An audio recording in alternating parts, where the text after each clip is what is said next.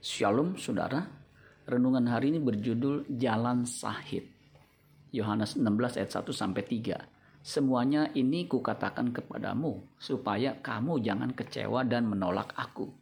Kamu akan dikucilkan, bahkan akan datang saatnya bahwa setiap orang yang membunuh kamu akan menyangka bahwa ia berbuat bakti bagi Allah.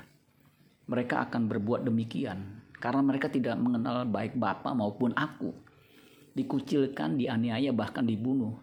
Karena menjadi pengikut Kristus adalah resiko seorang Kristen. Yang tragis adalah mereka yang menganiaya dan membunuh pengikut Kristus menyangka mereka melakukan hal itu sebagai bakti kepada Allah. Mereka merasa berbuat bakti dengan melakukan kekerasan dan pembunuhan terhadap pengikut Kristus.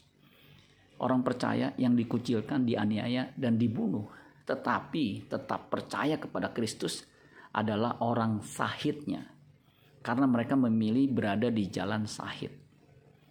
Orang yang tetap setia di jalan sahid adalah orang yang berbahagia.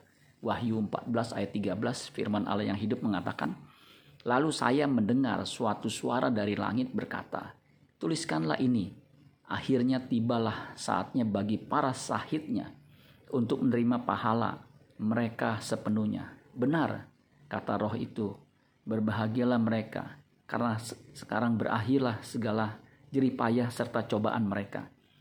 Perbuatan baik mereka akan menyertai mereka ke surga." Amin buat firman Tuhan. Tuhan Yesus memberkati. Sola Gracia.